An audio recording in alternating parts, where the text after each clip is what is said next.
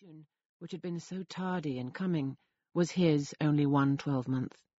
He survived his uncle no longer, and ten thousand pounds, including the late legacies, was all that remained for his widow and daughters.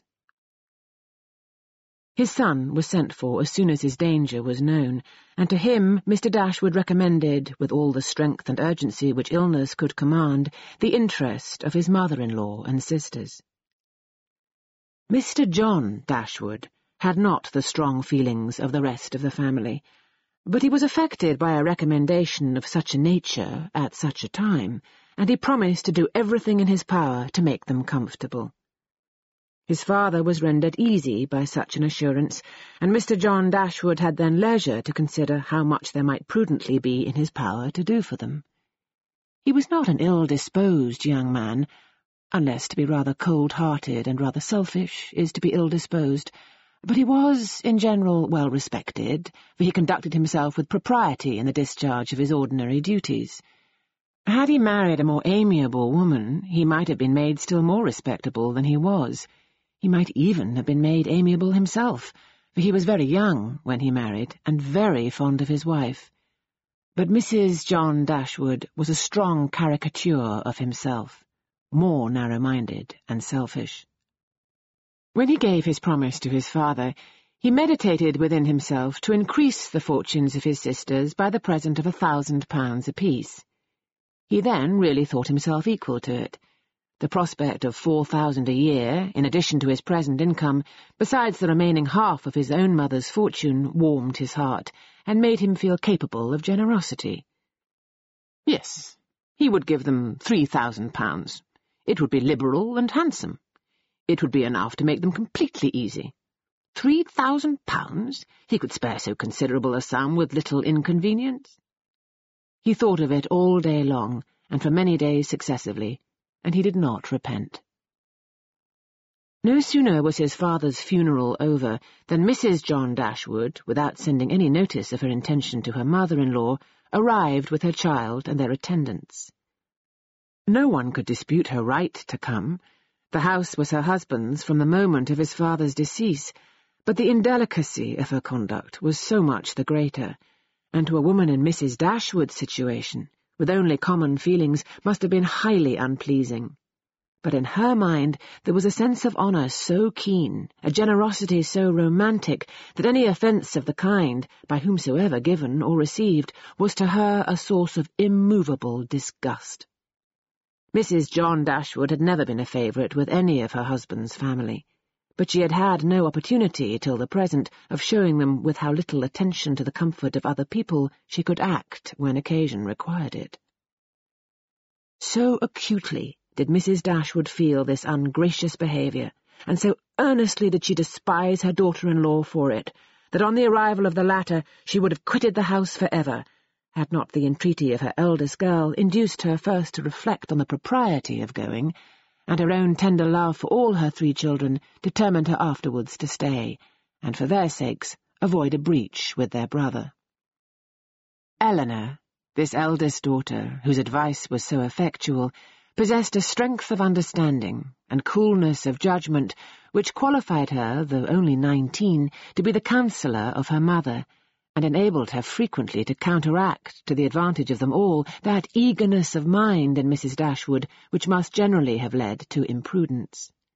She had an excellent heart, her disposition was affectionate, and her feelings were strong, but she knew how to govern them. It was a knowledge which her mother had yet to learn, and which one of her sisters had resolved never to be taught. Marianne's abilities were, in many respects, quite equal to Elinor's. She was sensible and clever, but eager in everything. Her sorrows, her joys could have no moderation. She was generous, amiable, interesting. She was everything but prudent. The resemblance between her and her mother was strikingly great. Elinor saw, with concern, the excess of her sister's sensibility, but by Mrs. Dashwood it was valued and cherished. They encouraged each other now in the violence of their affliction. The agony of grief which overpowered them at first was voluntarily renewed, was sought for, was created again and again. They gave themselves up wholly to their sorrow, seeking increase of wretchedness in every reflection that could afford it, and resolved against ever admitting consolation in future. Elinor, too, was deeply afflicted, but still she could struggle, she could exert herself. She could consult with her brother, could receive her sister-in-law on her arrival and treat her with proper attention, and could strive to rouse her mother to similar exertion and encourage her to similar forbearance. Margaret, the other sister, was a good-humoured, well-disposed girl, but as she had already imbibed a good deal of Marianne's romance without having much of her sense, she did not, at thirteen, bid fair to equal her sisters at a more advanced period of life. Chapter 2 Mrs. John Dashwood now installed herself mistress of Norland and her mother and sisters-in-law were degraded to the condition of visitors. As such, however, they were treated by her with quiet civility, and by her husband with as much kindness as he could feel towards anybody beyond himself, his wife, and their child. He really pressed them with some earnestness to consider Norland as their home, and as no plan appeared so eligible to Mrs. Dashwood as remaining there till she could accommodate herself with a house in the neighbourhood, his invitation was accepted. A continuance in a place where everything reminded her of former delight was exactly what suited her mind. In seasons of cheerfulness, no temper could be more cheerful than hers, or possess in a greater degree that sanguine expectation of happiness which is happiness itself. But in sorrow, she must be equally carried away by her fancy, and as far beyond consolation as in pleasure she was beyond alloy. Mrs. John Dashwood did not at all approve of what her husband intended to do for his sisters. To take three thousand pounds from the fortune of their dear little boy would be impoverishing him to the most dreadful degree. She begged him to think again on the subject. How could he answer it to himself to rob his child, and his only child, too, of so large a sum? And what possible claim could the Miss Dashwoods, who were related to him only by half-blood, which she considered as no relationship at all, have on his generosity to so large an amount? It was very well known that no affection was ever supposed to exist between the children of any man by different marriages. And why was he to ruin himself and their poor little Harry by giving away all his money to his half-sisters? It was my father's last request to me, replied her husband, that I should assist his widow and daughters. He did not know what he was talking of, I dare say. Ten to one, but he was light-headed at the time. Had he been in his right senses, he could not have thought of such a thing as begging you to give away half your fortune from your own child. He did not stipulate for any particular sum, my dear Fanny. He only requested me, in general terms, to assist them and make their situation more comfortable than it was in his power to do. Perhaps it would have been as well if he had left it wholly to myself. He could hardly suppose I should neglect them. But as he required the promise, I could not do less than give it. At least I, I thought so at the time. The promise, therefore, was given, and must be performed.